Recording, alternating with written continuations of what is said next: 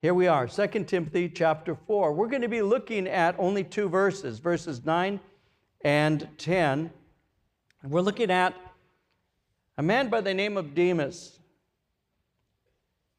So beginning at verse 9, reading verses 9 and 10, Paul writes, "Be diligent to come to me quickly, for Demas has forsaken me, having loved this present world, and has departed for Thessalonica, Crescens for Galatia, Titus for Dalmatia."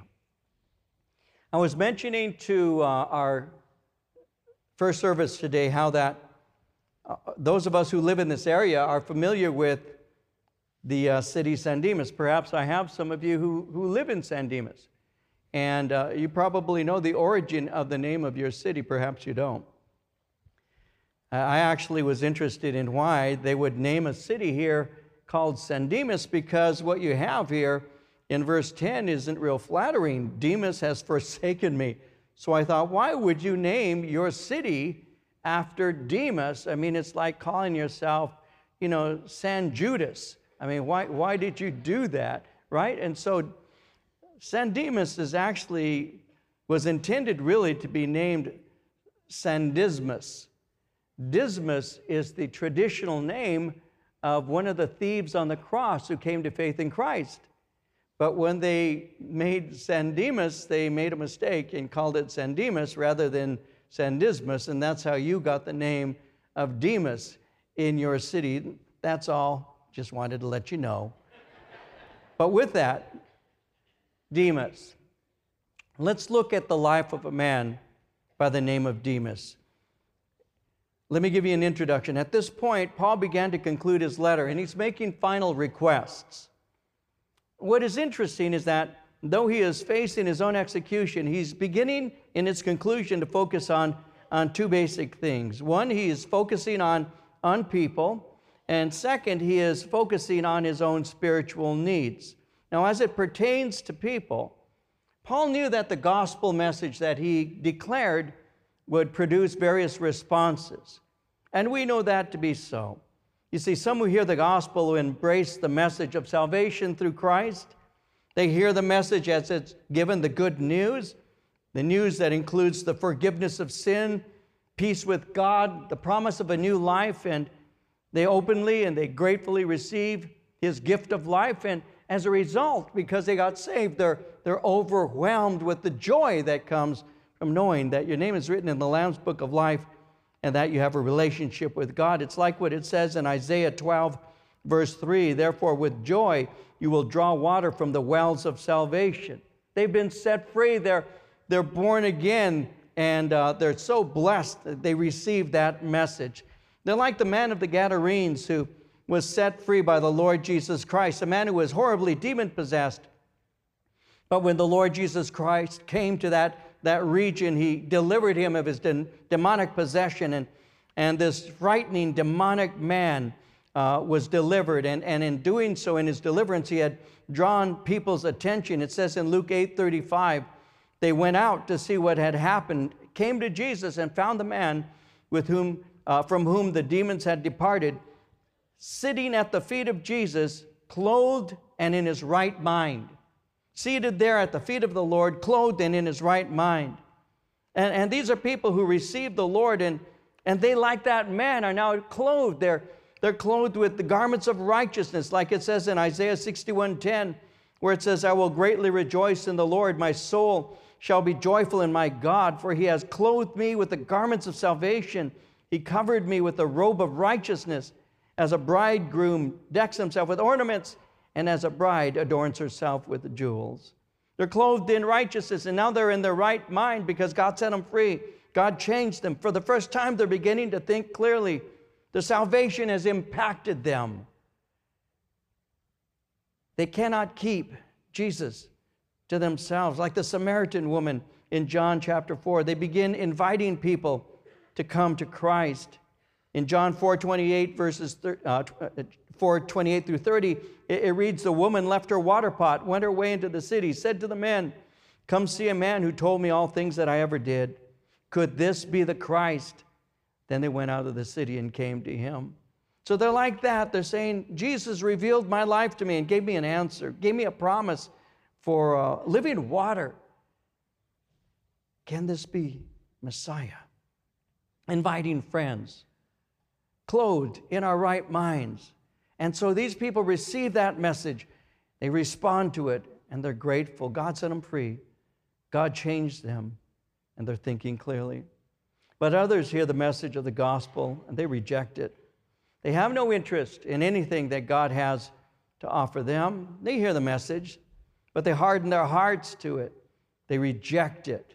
For whatever reasons they may have, they're not open to what God says He can do in that message.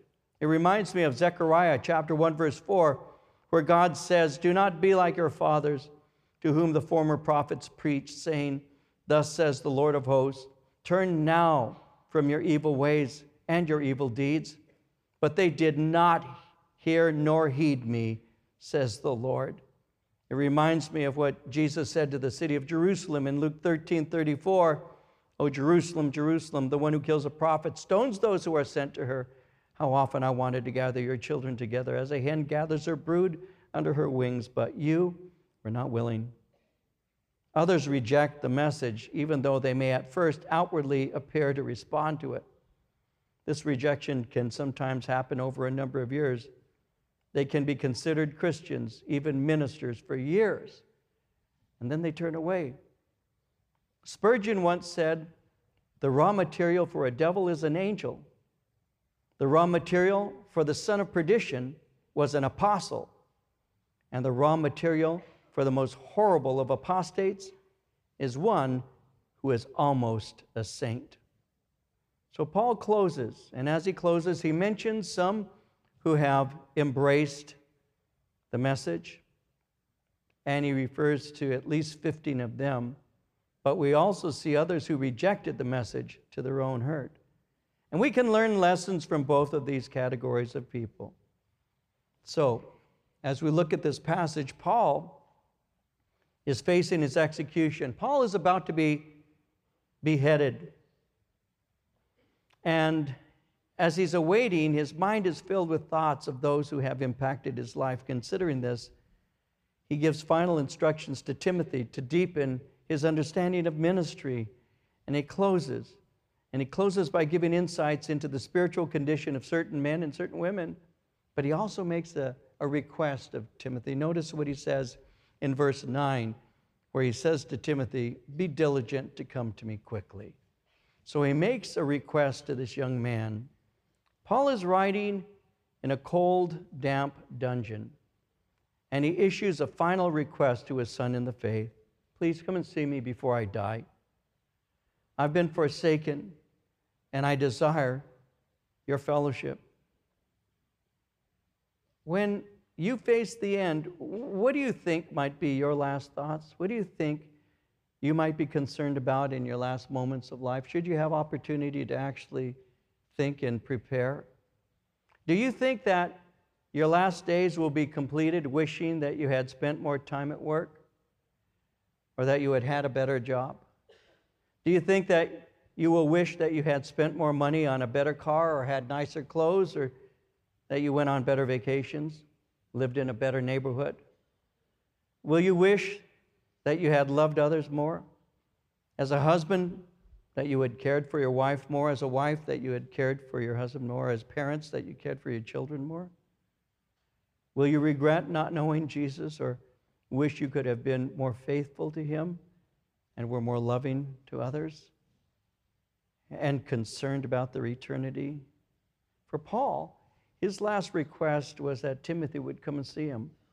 His last letter closes with him telling Timothy that he wants to see him one last time. And his desire is fellowship. He wanted fellowship with his beloved son in the faith. You see, Paul had been abandoned by those who should have remained supportive of him. He said earlier in 2 Timothy chapter 1, verse 15, "All those in Asia have turned away from me." He says in chapter 4, verse 16, "At my first defense, no one stood with me, but all forsook me." Key leaders had embraced bad doctrine, and they had abandoned him. And though he had tearfully warned the church, They still embraced the error. He had warned the elders of the church of Ephesus what would happen. In Acts chapter 20, he had said to them in verses 30 and 31, "From among yourselves men will rise up, speaking perverse things to draw away the disciples after themselves. Therefore watch and remember that for 3 years I did not cease to warn everyone night and day with tears." You see, when a minister like Paul, and when other ministers sometimes will show emotion from a pulpit, there are those who are very uncomfortable with it. They don't understand, why is this person doing that? As all of you know, that I can open my heart and I can become emotional, and there are those who don't understand why. I've actually spoken and taught at pastors' conferences for many years, and there have been times when pastors have not understood and have actually said, why is he getting tearful? Well, Paul did. Paul was there with the Ephesian elders, and he was given last orders. He's speaking to them for the last time. Timothy would have been amongst them. And he said, listen, I'm telling you what's going to happen in the church. What's going to happen is there will be people who will infiltrate. They will come in. They will bring damnable heresy as they come in. But that's not it by itself. There are other things to be concerned, because amongst yourselves there will be those who will rise up. They will draw disciples after themselves. He says, and please don't forget, I warned you about this for 3 years with tears. I've been concerned for you to the point of weeping over you. And though he had tearfully warned the church because of the bad doctrine that would enter in and that those would embrace and all, he had tearfully warned the church, and they still listened to what was being said. As we read about Paul's last instructions to the elders, he warned them, and then he knelt down and he prayed for them. And after doing so, they all wept freely. They held him tightly. Acts 20, verse 38 reads, sorrowing most of all for the words which he spoke, that they would see his face no more. So they loved this man, Paul.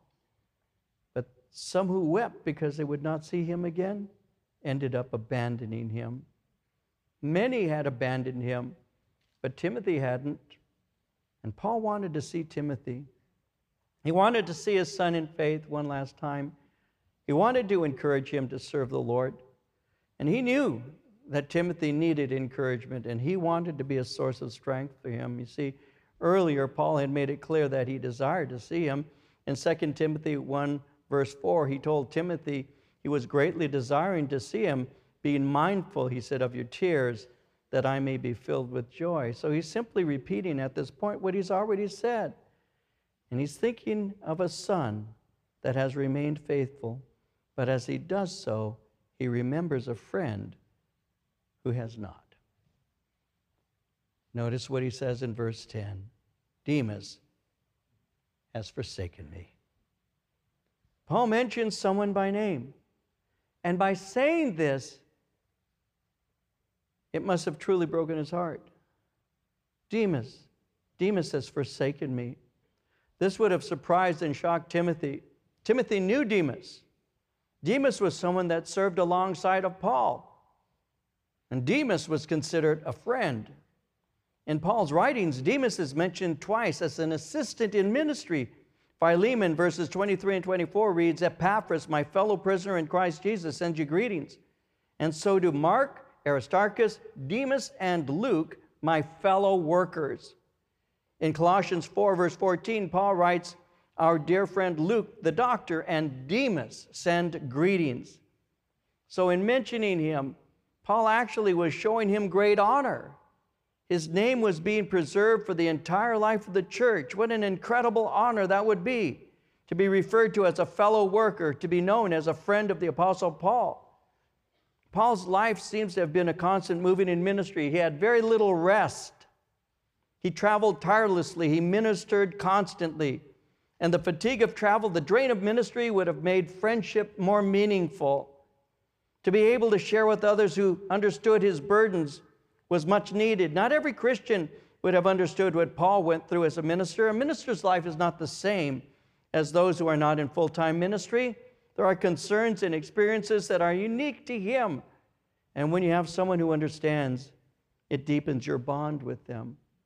You see, that's one of the things that a lot of people don't understand about ministry. They think that they understand it because they're Christians, and perhaps they understand a certain element, of it, but they don't understand it all. And you can't. Why would you? My mom used to say to me, if I said, you know, going through some things in church, my mom would say, oh, I understand. And I'd say, no, Mama, you don't. And she'd say, oh, yes, I do, son. I understand.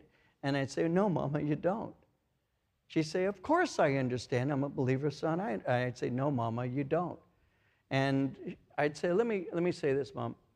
Let me say, if I told you I understand what it means to have a birth pang, what would you say? If I was with a woman who said, oh, I'm going through labor and I'm having birth pangs, and I sat there holding my stomach going, yeah, I get it, would you think that I did? And, well, of course not. How could you? You're not experiencing that. I said, but it's the same. Mama, you say that you understand ministry. You don't. You're a Christian. You understand certain aspects, but you don't know what a minister goes through. You don't know what a pastor goes through. You don't understand those things. You can come alongside and help, and God bless you for you do that, but you'll never understand. You see, in ministry, it's a blessing to have somebody who knows what you're going through, who walks alongside of you, that you can speak to openly and honestly, who you can speak to and say, I don't think that I gave a good message, or it's just a lot of burden right now. And that other pastor just will listen to you and will nod their head in agreement. They understand. And that was Demas for Paul. He understood. He traveled with him. He saw the things that Paul went through. He shared in some of the things that Paul experienced. He visited Paul in prison. Some believe that he actually spent time there. He would have known why Paul was in prison. He would have seen what following Jesus had cost Paul. He would have known that Paul had given up everything to follow the Lord, and that would have weighed heavily on his mind. And over time, Demas would become a member of what is often referred to as an inner circle. It's a natural product of people exercising gifts and serving. Some moved from simply being a part of the work to becoming a leader in the work, and Demas served. And he had the honor of traveling with Paul. He was admitted into the fellowship of church leadership. He is honored in the church. When Paul would mention Demas's name to Timothy as he was reading this aloud to the church of Ephesus, the whole church would have a gasp. When he says, Demas has forsaken me, the members of the church would gasp, Demas, we know him. Demas lived in close fellowship with believers. He was trusted. He was honored by them. When Demas would walk into a room, the people would greet him. The people loved him. You can almost picture him standing at a fellowship with the people. He's visiting with them. He's smiling. He's laughing. And some might be pointing and saying, hey, that's Demas. He's a good brother. You see, in the body of Christ, there are men whose names are recognizable if you simply mention them. If I say Chuck Smith, people recognize the name Chuck. If I say, oh, you know Raul Reese, people know Raul Reese. If I say Greg Laurie, they'll say, oh, he's a good brother, great evangelist. They know the name. You mention the name and people know him. If he walks into a room, people recognize him. And they might nudge one another and they'll say, that's Raul over there, or that's Mike McIntosh over there, that's Don McClure over there, and you name it. He's known. That was Demas. Demas would be in the room and the people would know him. They honored him. They respected him. They say, this guy's a traveling companion of the Apostle Paul. He's well known. It's Demas. Greatly honored.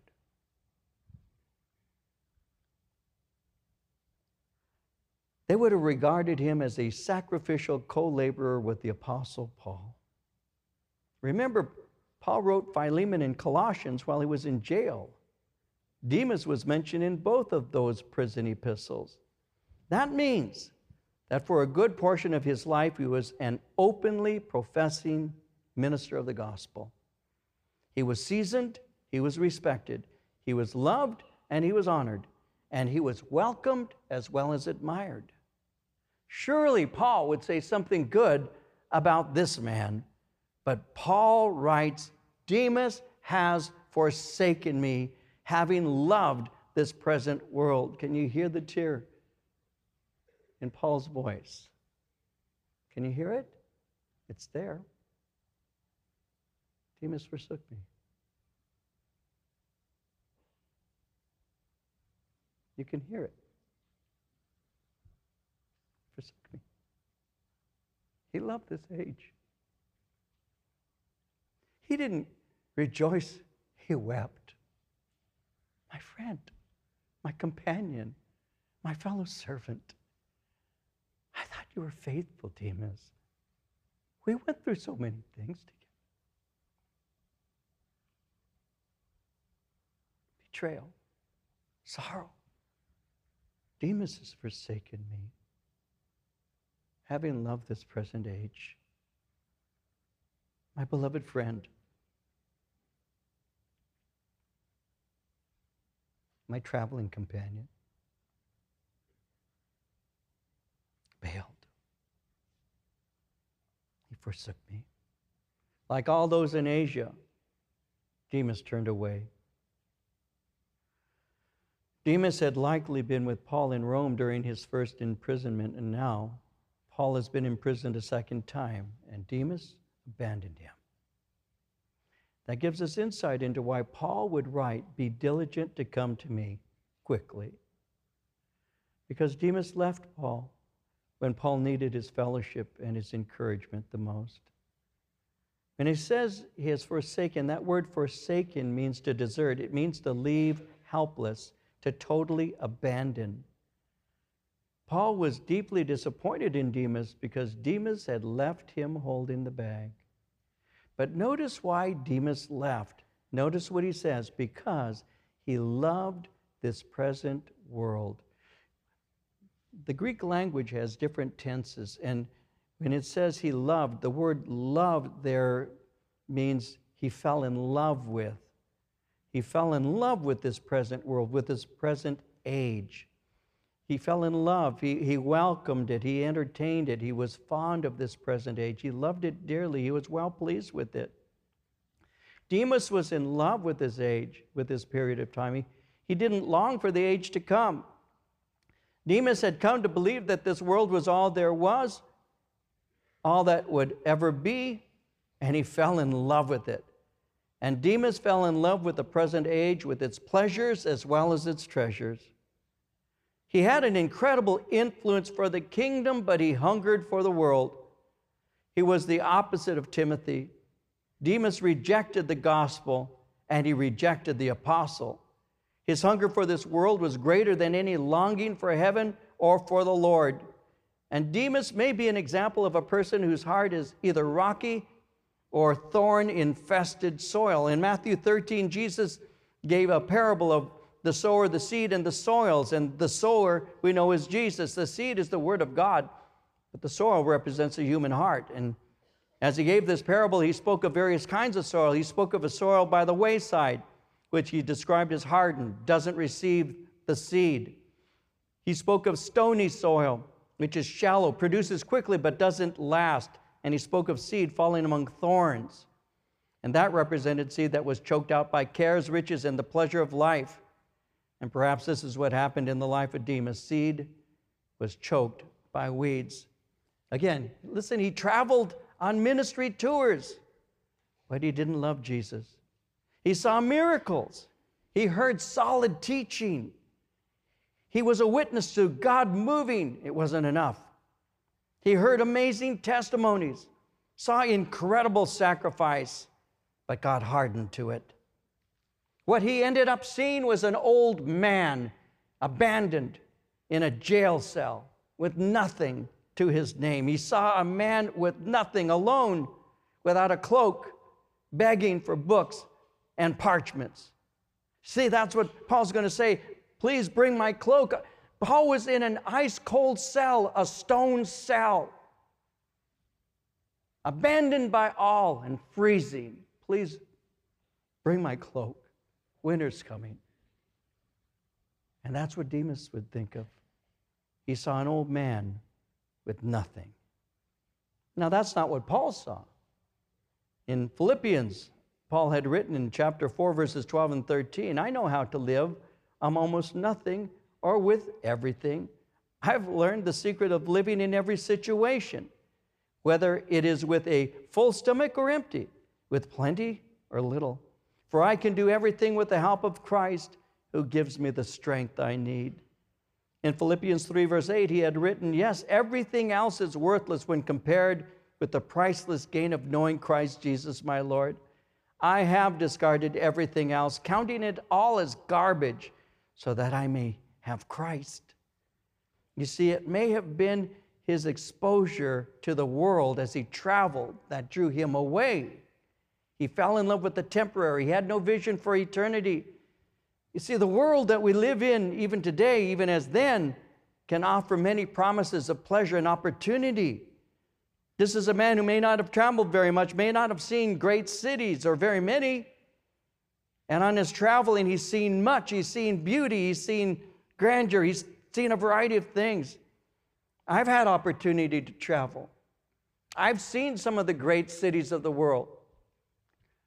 And I've seen how beautiful they can be. I have seen Munich, I've seen Brussels, I've seen London and Glasgow, I've been to Paris, Vienna, Madrid, Barcelona, Athens, Tokyo.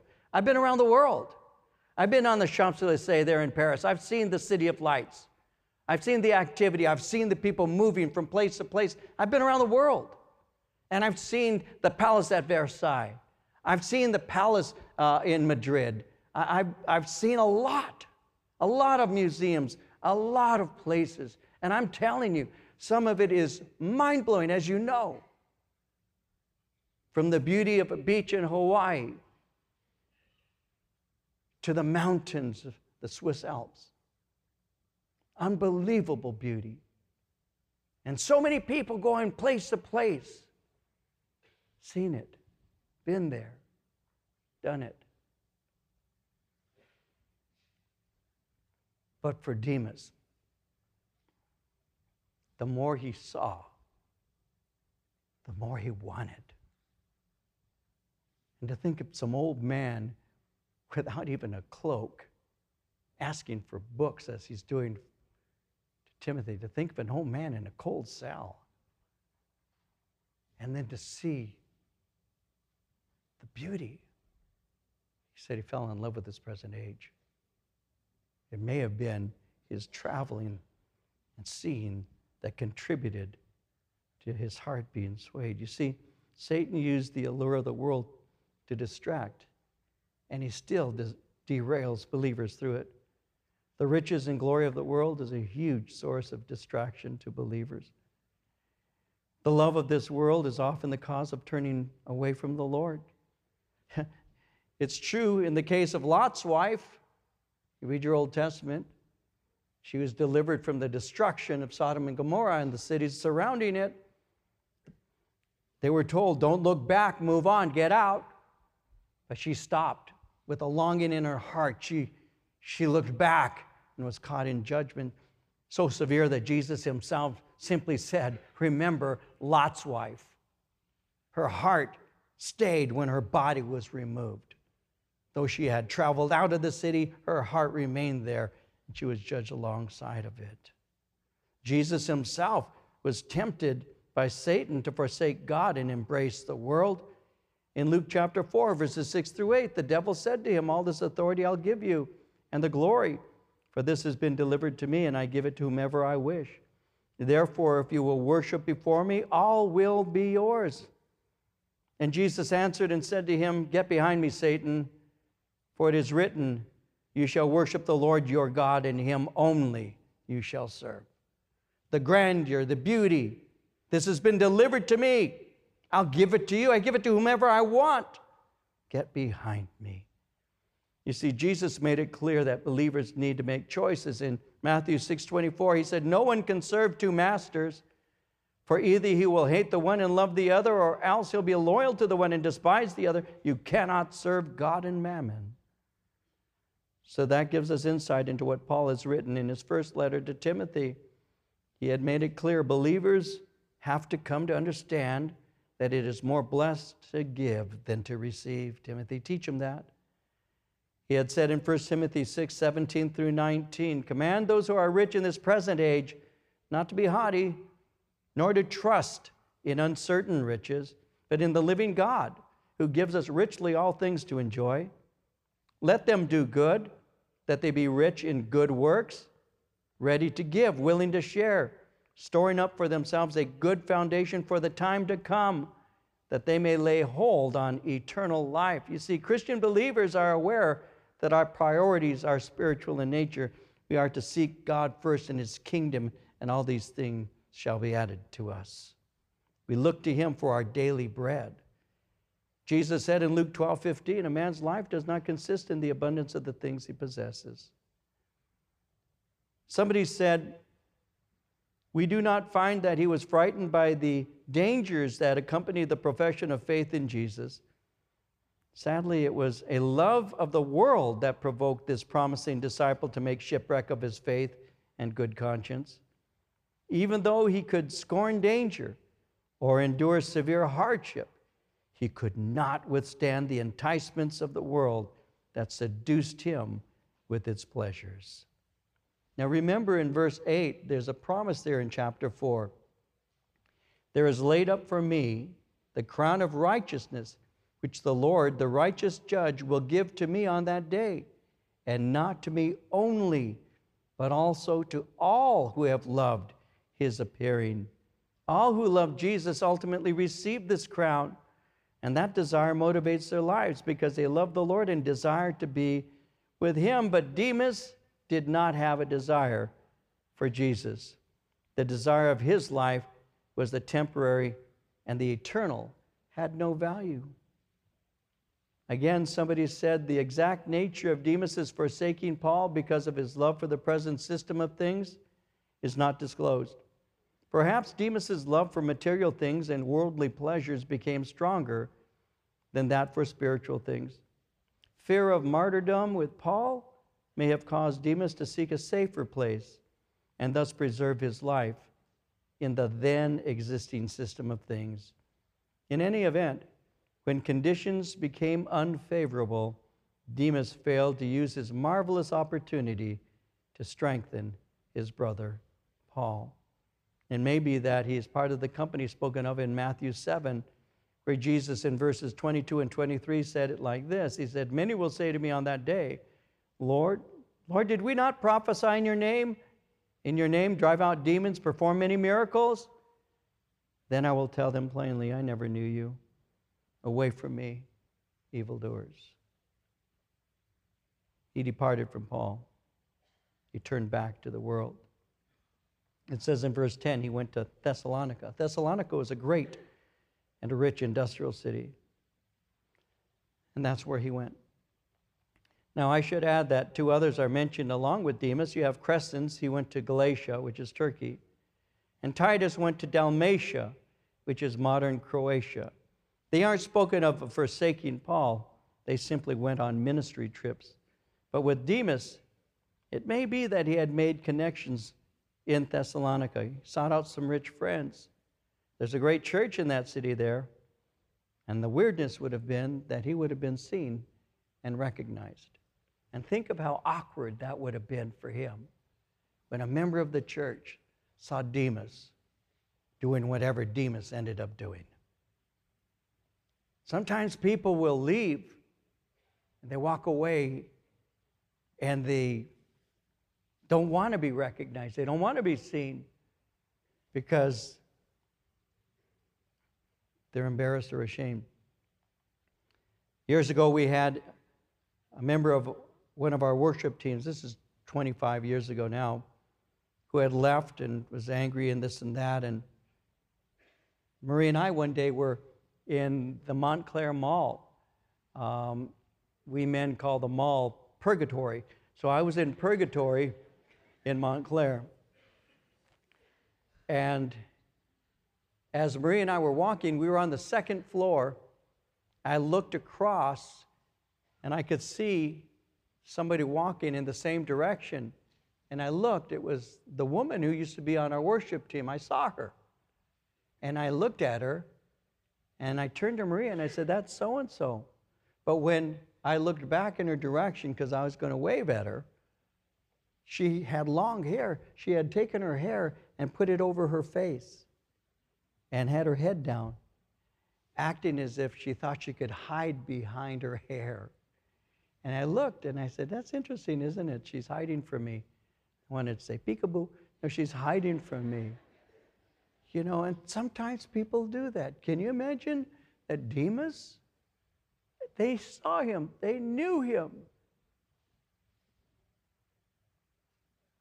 Almost like the Apostle Peter. You were with him. I was not. That's Demas. But Demas, what are you doing here in Thessalonica? You know what's interesting about Demas? No mention is ever given concerning any restoration. We are left with the statement that he made his way to Thessalonica. Could he have repented? Could he have been forgiven? Yes. He could have been, but it's not recorded. I pray that he was. We're not told that. So we're left with a sad epitaph. Demas loved this present world. When my father died, it fell on me to determine what would be written on the headstone of my father's grave.